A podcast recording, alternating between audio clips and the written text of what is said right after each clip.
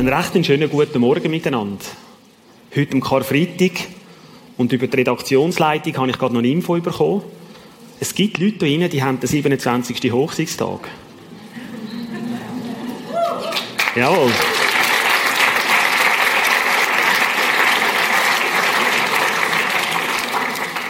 Im Zeitalter vom Datenschutz sagt mir die Redaktion, ich darf den Namen nicht nennen. Aber es ist der René und Gundan. Herzlichen Applaus.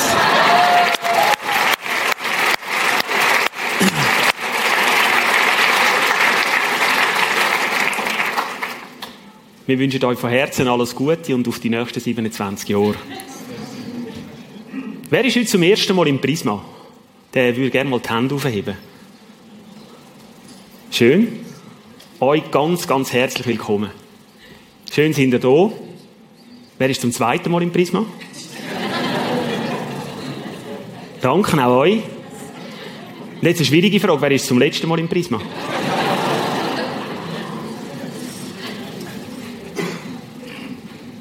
Ich möchte das Kino ganz herzlich begrüßen. Ich schaue jetzt sogar auf die rechte Kamera, auch euch.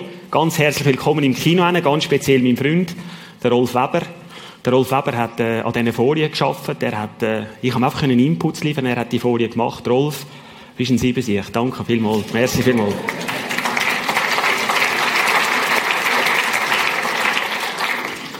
Wie wir gesagt haben, wir feiern heute den Karfreitag.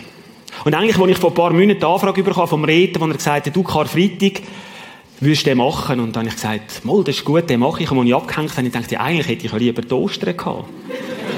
Weil Karfreitag, ja, Karfreitag.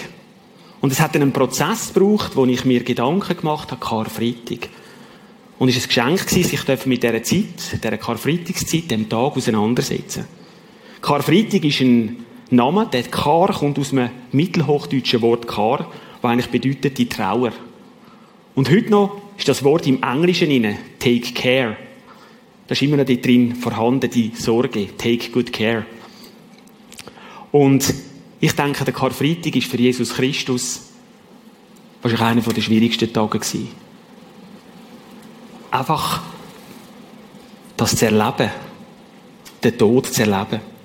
Er ist für uns gestorben, wie wir es heute gehört haben, in dem wunderbaren Anspiel von der Musik, sterben. Und Sterben ist doch ein Thema, wo ich mich damit befasst habe. Und ich musste sagen, Sterben, ja, da fühlt man sich nicht so wohl. In dieser Zeit ist der Meeting gestorben, wo man dort die Abdankung dank von der Gemeinde. Ein paar Wochen später ist ein Jugendfreund gestorben, ein Jahr älter als ich. Und gerade in dieser Zeit ist es das Thema Sterben. Ich bin vor ein paar Wochen auf einen ganz interessanten Artikel gestoßen von einem ganz bekannten Palliativmediziner in Lausanne. Das sind die Ärzte, die Menschen eigentlich den Tod begleiten, die nicht mehr geheilt werden können, die enorme Schmerzen haben. Unheilbar. Und er hat geschrieben in dem Artikel, er hätte eine Erfolgschance von 90 Prozent. Das gibt es eigentlich nur beim Sterben und beim Geborenwerden. So eine hohe Erfolgschance, dass man eigentlich das, was man als Ziel hat, können zu erreichen, Menschen auf die Welt zu bringen oder Menschen können in einen guten, schmerzfreien Tod ihnen natürlich begleiten. Und ich möchte ein paar Gedanken aufnehmen aus dem Interview raus. Da war eine Frage, warum sprechen wir nicht gerne über Sterben? Er sagt, viele Menschen verdrängen, dass sie einmal sterben müssen. Durch die moderne Medizin hat sich das Sterben in die Spitäler und in die Pflegeheime verlagert. War das früher anders? Ja. Früher erlebten Kinder noch, wie Großeltern im Kreise der Familie starben. Heute haben viele Angst vor dem Sterben. Angst ist aber kein guter Ratgeber. Sie verhindert, dass wir uns gut auf das Lebensende vorbereiten können. Was macht dem Menschen beim Sterben am meisten zu, zu schaffen? Fragt den Menschen, der das Tag für Tag miterlebt. Was macht uns Menschen am meisten zu schaffen? Ganz spannende Antwort. Es ist nicht das Schlimmste für einen Menschen festzustellen, dass er gelebt hat und jetzt sterben muss. Das Schlimmste ist festzustellen, dass man stirbt, ohne gelebt zu haben. Ich erlebe es immer wieder, dass ein Patient merkt, im Leben nicht die richtigen Prioritäten gesetzt zu haben. Worauf kommt es an beim Sterben? Am Lebensende wird für die meisten die Familie das Wichtigste. Forschungen zeigen auch, dass Menschen, die nicht mehr lange zu leben haben, altruistischer, also selbstloser werden. Und jetzt Achtung, was er sagt, selbstloser werden. Das führt in aller Regel zu einer erheblichen Verbesserung der Lebensqualität. Dank der Patienten gerate ich nicht in die Gefahr, meine Endlichkeit zu vergessen. Wie möchten Sie selbst einmal sterben? Ich möchte so sterben, dass meine Familie am wenigsten darunter leidet und wenn möglich in Frieden mit mir selbst. Ein tibetischer Lama aus dem 11. Jahrhundert hat einmal gesagt, meine Religion besteht darin, mich auf meinem Totenbett nicht schämen zu müssen. Haben Sie Angst vor dem Tod? Nein, ich bin eher neugierig, was da kommt. Ich bin mir sicher, dass da noch etwas kommt. Und ich bin mir ebenfalls sicher, dass das, was da kommt, entscheidend von dem abhängt, wie wir unser Leben geführt haben. Gedanken von einem Arzt zu einem Sterbebegleiter. Ist nicht wirklich spannend? Selbstloser zu werden führt zu einer höheren Qualität. Zu wissen, dass nach dem Tod das weitergeht. Für den Moment, vielleicht jetzt ist das noch wie eine gewisse Beruhigung, aber wenn wir selber mal an dem Tag werden sein, dann können wir darum bitten, dass der Herr uns da leitet und führt. Meine Mama ist 84 und sie hat das Gebet in Romansch, das heißt Osta se laura dalla mimort amen. Quasi wie, Herr, sei du dann bei meinem Todestag dabei. Das betet sie seit 45 Jahren. Und sie sagt auch, ich glaube, dass wenn ich sterben muss, dass Jesus dann meine Hand wird nehmen und sagen, Maria, jetzt bist du zu wissen. Und jedem von uns hat das Leben vom Geborenwerden, ein Abschnitt und ein Teil vom Sterben. Und ich kann mir vorstellen, jeder da drinnen hat schon die schmerzliche Erfahrung müssen erleben, einen lieben Mensch verloren zu haben. Und jedes Sterben hat eine ganz persönliche und eigene Geschichte. Ganz persönlich und ganz eigen. Und heute am Karfreitag geht es genau um das. Geht um die Sterbegeschichte von Jesus Christus. Ich weiß nicht, wie ihr es habt, aber etwa die sagt mir das so schnell. Ja, es ist dann Karfreitag, Gründonnerstag, Karfreitag, dann ist Ostern, Montag und dann haben wir vier Tage frei gehabt und am Dienstag geht es schon wieder los. Aber es ist der Karfreitag und da mal innezuhalten und zu sagen, was ist denn genau passiert an dem Karfreitag? Was ist denn genau passiert? Und Leute, die jetzt sagen, ja, wissen wir alles und so, glauben an Jesus Christus, er redet von Glauben. Wir wissen heute sehr viel. Wissenschaftlich weiß man heute sehr viel. So viel ist bewiesen, dass Jesus gelebt hat. So viel ist das. Aber ich glaube, um Jesus geht es nicht um, um immer Wissen. Haben die vielen wirtschaftlichen Themen auch gemeint, wir wissen und haben müssen feststellen, wir haben nicht gewusst. Ihm geht es um Glauben. Und ich möchte Sie heute Morgen auf die Reise nehmen, in einem Glaubensherz zuzulassen. In einem Glaubensherz zuzulassen. Da wird der Jesus gefangen, macht Wunder, lebt, 233, tut jene Wunder, er wird gefangen, er wird verraten von einem von seinen Ängsten. Die zwölf Apostel, einer darunter, der Judas, wo ihn verratet, wegen ein bisschen Geld. Und er wird gefangen genommen. Er weiß, dass es auf ihn zukommt. Hat ihm Garten gesagt, eigentlich könnte der Kelch an mir vorbeigehen, aber nicht mein Wille, Vater, sondern dein Wille soll geschehen. Das beten wir ja auch, dein Wille geschehe. Dann wird er verhört von den Hohenpriestern, Hannas und Kaiphas, und dann schicken die weiter. Er kommt vor den Pilatus. Und all die Fragen, als König auf dieser Welt, bist du der Sohn Gottes? Bist du der? Bist du der? Auf das gibt er seine Antworten, wo die Leute eigentlich nicht so möchten hören. Dann Verurteilung und Verspottung. Viele Fragezeichen. Dornen aufsetzen, die Augen verbinden, ins Gesicht speuzen. Und das an einem König, der alle Macht hätte, die Person, die ihn anspeuzt, zwei, dreimal ins Weltall zu befördern und zurück. Kein Problem. Aber nein, er lässt sich anspeuzen. Und er weiß genau, wer speuzt. Er weiß, wenn er auf die Welt kommt, wenn er stirbt, er weiß, wie viel Horde er im Kopf hat. Er lässt über sich ergehen. Ich habe schon mal gesagt, ich weiß nicht, ob ich so gewesen wäre. Dann Kreuzigung und der Tod. Und als ich die Geschichte nochmal ganz intensiv gelesen habe und mir wirklich Zeit genommen und gesagt, was ist in dieser Geschichte drin, ist mir etwas aufgefallen. Und zwar, Mit dem Titel dann die leise Stimme, die leise Stimme. Da heißt, Jesus wurde zu Pilatus geführt. Pontius Pilatus ist im 26 bis 36 nach Christus ist er Präfekt gewesen, Statthalter, also eine rechte Macht vom äh, römischen Kaiser äh, Tiberius in der Provinz von Judäa. Also ein Mann, der etwas zu sagen hat. Der, wenn man vor dem war, der hat die Macht können jetzt entscheiden. Und da ist die Begnadigung jedes Jahr zum Passafest. Das war ein Fest, wo eigentlich die Befreiung vom Judentum aus dem Auszug aus Ägypten. Wo die Ägypter haben die Juden laufen lassen und gesagt, ja, gönnt. Das hat ein Fest, ein Festrahmen, das ist heute das Passafest. Und das ist dann gefeiert worden. Und zur Erinnerung von dem, weil ja die Juden befreit worden sind, hat man eigentlich immer einen Gefangenen freigegeben. Und da heißt der Statthalter begnadigte jedes Jahr in Matthäus 27, 15. Die, die das Wort dabei haben, und ich hoffe, alle haben es dabei, nehmen es für. Schreiben rein. Das ist das Wort Gottes. Ich ermutige auch immer wieder. Nehmt es für. Schreiben rein. Und macht Randnotizen. Und wenn ihr es komplett verkribbelt habt, dann tun es irgendwo ins Büchergestell und kaufen euch neue. Und dann schreibt ihr wieder rein. Und das macht ihr, bis der Herr kommt euch rufen. Das bringt enorm viel, wenn ihr mit dem Wort arbeitet. Ich möchte euch ermutigen zu dem. Der Statthalter begnadigte jedes Jahr zum Passafest einen Gefangenen, den sich das Volk selbst auswählen durfte. In diesem Jahr saß ein berüchtigter Verbrecher im Gefängnis. Er hieß Barabbas. Als sich nun die Menschenmenge vor dem Haus des Pilatus versammelt hatte, fragte er sie, wen soll ich diesmal begnadigen? Wen soll ich begnadigen? Sagt es mir, Volk. Barabbas oder Jesus? Euren Messias.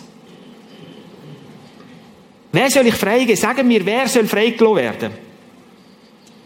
Und jetzt Achtung, die leise Stimme. Denn Pilatus wusste genau, dass die führenden Männer des jüdischen Volkes das Verfahren gegen Jesus nur aus Neid angezettelt hatten. Pilatus wusste genau. Da ist einer, der das Recht hat zum Urteilen und ich weiß ganz genau, die führenden Männer von dem jüdischen Volk, die haben das nur angezettelt aus Neid wegen Jesus Christus. 27, 24 Matthäus. Als Pilatus sah, dass er so nichts erreichte und dass der Tumult nur immer größer wurde, ließ er eine Schüssel mit Wasser bringen. Für alle sichtbar wusch er sich die Hände und sagte, ich, Pilatus, bin am Blut dieses Menschen nicht schuldig. Die Verantwortung dafür tragt ihr. Und was hat Menschenmenge gesagt? Die Menschenmenge schrie zurück. Ja, wir und unsere Kinder wir tragen die Folgen. Da gab Pilatus ihnen Barabbas frei. Jesus ließ er auspeitschen und zur Kreuzigung abführen. Die leise Stimme in Pilatus, wo sagt, ich weiß ganz genau, der ist unschuldig. Ich weiß ganz genau, das ganze Anzettelte vom Volk ist nur gemacht aus Neid. Ich weiß, er ist unschuldig. Pilatus hat die innere Stimme wahrgenommen. Aber auf was hat er gelesen? Auf die laute Stimme draussen vom Volk. Und was haben die gerufen? Kreuzigt ihn. Kreuzigt ihn. Das hat das Volk gerufen. Jetzt bist du da Stadthalter Pilatus und weisst im tiefen Inneren, das ist falsch. Aber die laute Stimme aussen sagt, kreuzigt ihn, kreuzigt ihn. Und er gibt ihn so frei. Jetzt geht es aber weiter mit der leislichen Stimme. Und zwar, Pilatus war geheiratet, hat eine Frau gehabt. Habt ihr gewusst, dass auch die eine Stimme hat? Ich lese jetzt etwas vor, wo ich vermute, dass das gewisse vielleicht noch gar nie gelesen haben. 27,19, wieder im gleichen Buch, das ihr auf der Knie hat, zum Einschreiben. Während Pilatus die Gerichtsverhandlung leitete, schickte ihm seine Frau eine Nachricht. Sie haben kein SMS, kein nichts. Kein iPhone, gar nichts. Aber die Frau schickte ihm eine Nachricht. Und was steht in der Nachricht? Unternimm nichts gegen diesen Mann. Er ist unschuldig. Ich habe seinetwegen in der letzten Nacht einen furchtbaren Traum gehabt. Die leise Stimme in einem Traum. Frau von Pilatus schickt ihrem Mann am Statthalter Da sind ja früher noch ein bisschen andere Grabenkämpfe zwischen Mann und Frau. Steckt ihm eine Nachricht und sagt, hey Mann, unternimm nichts. Der Typ, der ist unschuldig. Ich hatte einen Traum gehabt, einen furchtbaren Traum. Das hat mir das aufgezeigt. Die Frau hat die Stimme wahrgenommen, die Liesling, und hat reagiert. Sie hat den Mut gehabt, am Mann in die Verhandlung eine Information zu schicken. Ich habe dann gesagt, Herr, was heisst das für uns Männer? Also wenn ihr Informationen von den Frauen überkommt in die Verhandlungen, dann hört drauf. Ich habe dann geschmunzelt mit Gott und gesagt, wow, ist nicht jemand, die genau, mein Esti, genau die, die Informationen sendet, wo ich gut daran tue, wenn ich darauf höre. Vielleicht kann einer oder andere das mit, ich spreche jetzt nur die Männer an. Und vielleicht nächste Woche, wenn eine Information kommt von der Frau, nehmen Sie ernst. Das kann Leben retten. Weiter die leise Stimme. Das Sterben.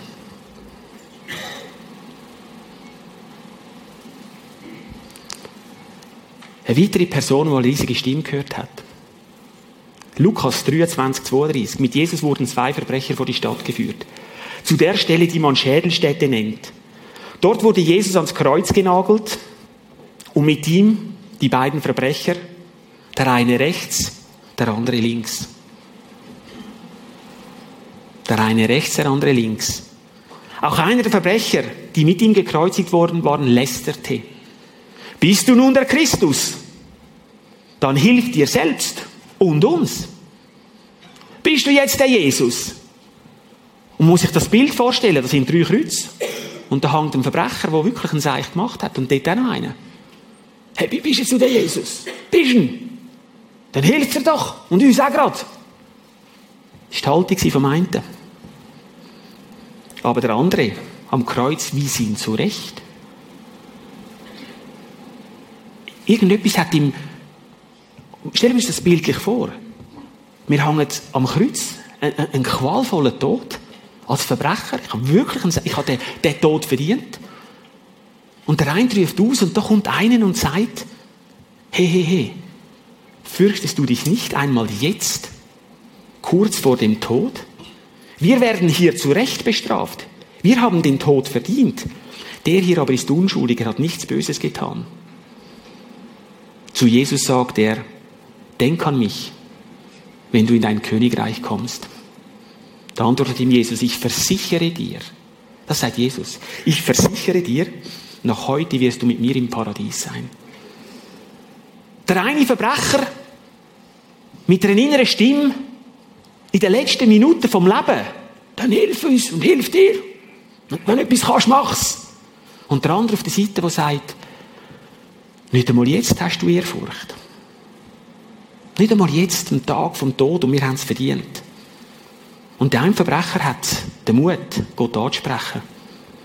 Bitte, bitte Jesus, ich weiß, es ist zu Ende. Denk an mich. Und interessanterweise Jesus antwortet und sagt, ich versichere dir, noch heute wirst du mit mir im Paradies sein. Es ist nicht so dass zwei gehangen sind und Jesus anfängt noch mit denen debattieren und sagen, die zwei nehme ich noch mit. Nein, Jesus ist ruhig gehangen. Sie beide haben den Dialog geführt. Jesus ist nicht einmal dann aufdringlich am Kreuz und sagt, ja, jetzt, jetzt nehme ich halt noch mit. Nein, nein, nein.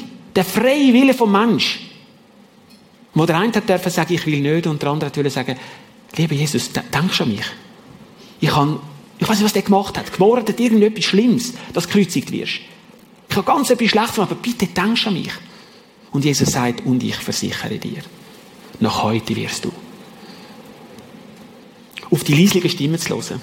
Ich habe letztens bei unserem Mitarbeiter, der in der Probezeit wieder gegangen ist. Wir haben festgestellt, die Arbeit, die er hat machen und gemacht, das ist ihm nicht mehr gelegen.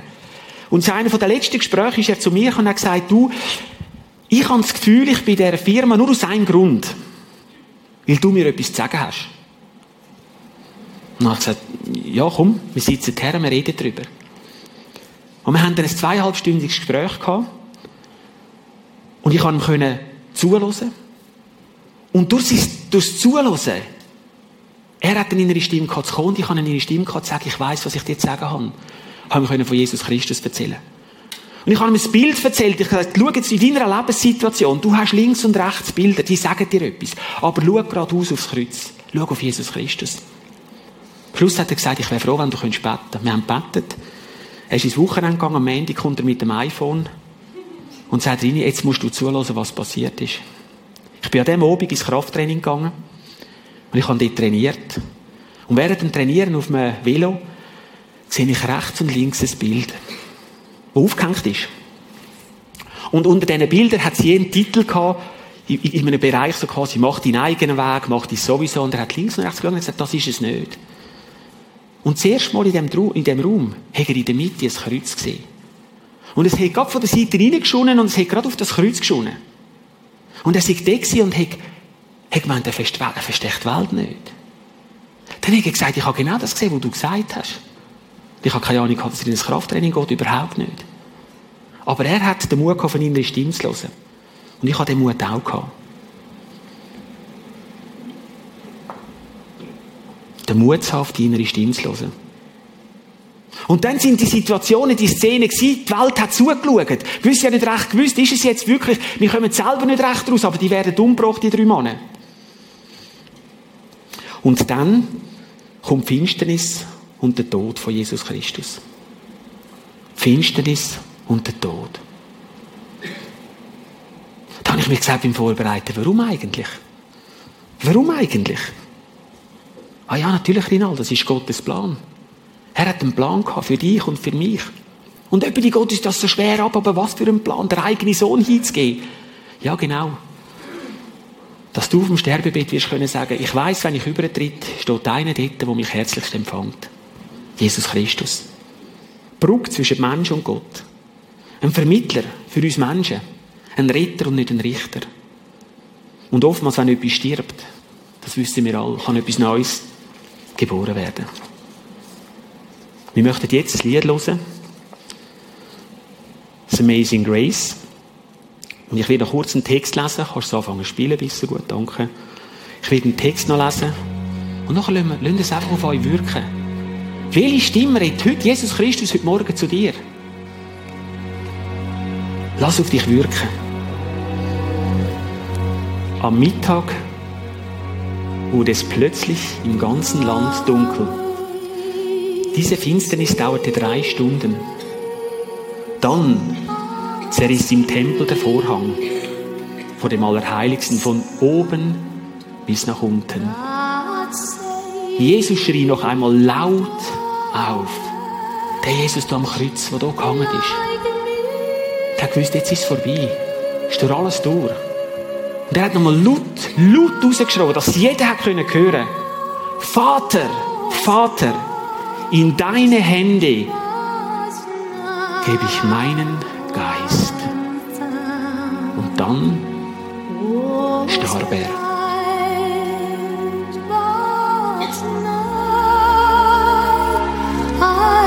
in grace.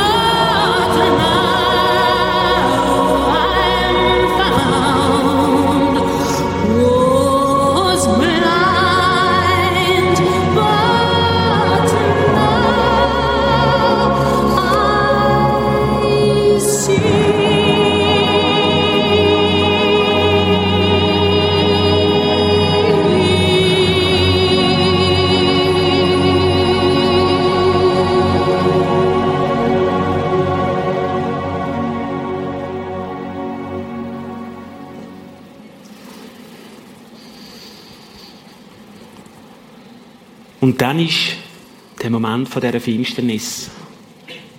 Ich stelle mir das echt vor, Jesus ist jetzt gestorben. Und in dieser ganzen Finsternis drin, in dieser traurigen Geschichte gibt es doch Licht. Das erste Licht, das war, ist der Hauptmann, der gesagt hat, wahrlich, dieser Mann war unschuldig, es war der Sohn Gottes. Gerade Erkenntnis. Der Tod von Jesus und der Hauptmann, der ja noch eine Führungsfunktion hat, unter dem Kreuz war, gerade eine erste Reaktion. Schon bereits das erste Licht, das kommt. Und aus dieser Finsternis heraus wird Licht hervorgehen. Glauben Sie mir, aus dieser Finsternis heraus wird Licht hervorgehen. Und wenn ihr jetzt schaut, was passiert aus Finsternis, was hat Gott gemacht, jetzt müsst ihr auf das Leid schauen. Was hat Gott aus dieser Finsternis heraus gemacht? Folgendes. Licht, ein Stern und das, was kommt. Ostern. Ich lasse ihn nochmal laufen. Was hat Jesus daraus gemacht? Im Wort Finsternis ist Stern, das Licht. Und nach dem wird am Sonntag Predigt kommen über Ostern. Das kommt. Aber das ist so. Ich möchte Musik bitten, aufbitten, dass wir ein bisschen Background haben. Mir ist jetzt folgendes. Ich habe gedacht, Herr, jetzt ist das ein Tag, wo du stirbst und gerade heute Morgen sind wir als Gemeinde zusammen. Das ist meine, meine Frage an dich, ganz persönlich. Ich tue es dich jetzt. Ganz persönlich, wo? Wo ist deine Stimme? Hast du eine Stimme in dir, die lang, schon lange ruft und sagt, Rini, Rini, Rini, siehst du dich an einem von diesen Kreuzen? Siehst du dich links oder rechts? Wo bist du? Bist du der, der zu Gott sagt, ja, vieles ist schlecht. Finanziell, in der Ehe, mit meinen Gelüsten, mit meinen das und mit, mit dem. Dann hilft mir doch. Oder bist du der, der sagt, nein, nein, nein. Ich habe ihn erkannt. Helfen kann er nur, wenn du mit ihm auf den Weg gehst. Das heisst, wenn die Hand von einem Mensch um das fragt er. Er fragt heute Morgen jeden Einzelnen der Jesus nicht kennt. Durch seinen Geist. Ich bin bereit, dir meine Hand zu geben. Aber ich drücke nicht. Ich klopfe. Sage, bist du bereit? Hast du vielleicht schon längere Zeit, bist schon ein paar Mal da gewesen, immer wieder das, ja, aber soll ich, soll ich nicht? Soll ich dem Jesus jetzt Ja sagen, soll ich nicht? Bist du schon länger auf dem Weg und denkst, ich muss zuerst noch vieles abklären. Ich muss zuerst noch viel warten. Dann würde ich dich motivieren und ermutigen, hör auf warten. Weil wenn der Tag ist, wo ich meine Augen zutue, das weiß ich nicht. Das weiß Jesus Christus. Aber vor 18 Jahren habe ich eins gewusst, oder vor 19 Jahren, als ich mich bekehrt habe, warten. Das Dümmste, was ich tun könnte. Das das Dümmste, was ich tun könnte, warten. Nicht warten, sondern sagen, Vater, du streckst mir eine Hand ab. Und sagst, komm, nimm rein, komm, nimm. Da würde ich dich heute fragen. Was hindert dich daran? Genau gerade heute am Karfreitag zu Jesus Christus Ja zu sagen. Ich würde dich nachher fragen, ob du den Mut hast, aufzustehen, vor der sichtbaren und unsichtbaren Welt aufzukommen. Dass wir mit, dass ich mit dir zusammen darf, ein Übergabegebet sprechen. Ganz einfach. Jesus, ich lege mein ganzes Leben in deine Hände. Ich bekenne meine Sünden. Und ab heute weiss ich, wenn ich da rauslaufe. Am Verbrecher hat er gesagt, nach dieser Nacht wirst du mit mir im Paradies sein. Wenn du heute rauslaufst und Jesus Christus Ja sagst vor der sichtbaren und der unsichtbaren Welt, dann sagt er dir noch, heute garantiere ich dir, wird dein Name im Lebensbuch, im Paradies-Lebensbuch eingetragen sein. Deine Initialen, Rinaldo, lieber Herr, Thomas Müller, Dave Bachmann, Markus Stoll. Das wird eingetragen werden und das ist nicht einfach ein Geschichtchen. Es ist nicht einfach ein Geschichtchen und ich will dich dazu motivieren und mach dir die Gedanken noch bei einer ruhigen Musik, die noch ein läuft. Wirklich, frag ihn und sag, hat der da vor oder was ist es? Oder frag Gott. Schau aufs Kreuz. Heute ist der Tag vom Karfreitag. Schau drauf und sag, Jesus, wenn ich es bin, und wenn mich alles zurückhalten will, um jetzt nicht raufzugehen und zu dir Ja sagen, dann gib du mir Kraft, dass meine Beine mich tragen dafür. zum Ja sagen zu Jesus Christus.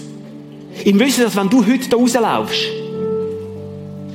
dass du den Handgriff gemacht hast. Im Wissen, dass wenn du da rauslaufst, dass Jesus Christus aber sofort beim Vater im Himmel deinen Namen einträgt. Eingetragen für immer. Und keiner kann dir das mehr nehmen. Eingetragen für immer. Weißt du die Antwort? Möchtest du das heute haben? Ich habe lange mit Gott geredet vor dieser Predigt. Ich habe gesagt, Herr, mit den Leuten, die mich begleitet haben im Gebet und so gesagt, Herr, ich weiß nicht, was dran ist, aber ich los auf mich kommen. Ich los auf mich wirken. Ich will deine Stimme noch gar nicht hören. Ich will sie hören, wenn ich da vorne bin. Und ich habe in mir eine Stimme, die sagt, ja, ich habe Menschen da drin, die wollen. Aber ich will keinen zwingen. Ich will keinen anrufen und anschreien, aber ich werde durch die Reihe gehen und ich werde die Menschen am Herz berühren. So möchten wir jetzt ein paar Minuten Musik. Und wenn du das verspüren hast an deinem Herz, egal wo du sitzt, heb den Mut, stand auf und komm führen. Weil dann ist es Commitment vor der sichtbaren und unsichtbaren Welt.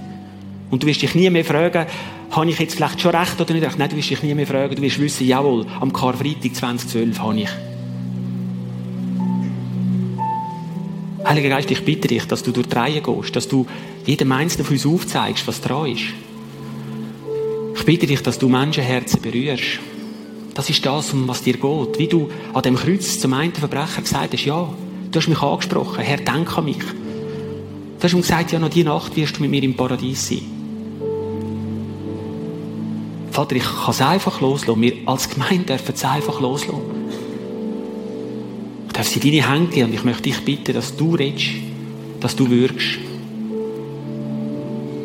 Und wenn du jetzt unten sitzt und das Herzklopfen hast, die feuchten Hände, ich erinnere mich an meine Bekehrung, an meine Umkehr, dann ist es Zeit zum Aufstehen und Führen kommen.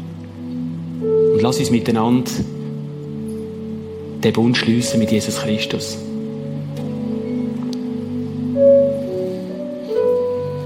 Ja, Herr, wir möchten dir danken. Danke für die Möglichkeit von deinem Kreuz. Danke, dass wir dann dürfen auf dein Kreuz und an dein Kreuz her schauen. Danke, dass wir dann dürfen deine Geschichte lesen und hören. Wie du, Jesus Christus, für uns gestorben bist. Wie du für uns eine Brücke gebaut hast zum Vater im Himmel. Und dieses Angebot wird stehen bis ans Ende der Welt für jeden Menschen, der dich nicht kennt. Egal welcher Herkunft, egal welcher Rasse. Dein Angebot steht, deine Hand auszustrecken.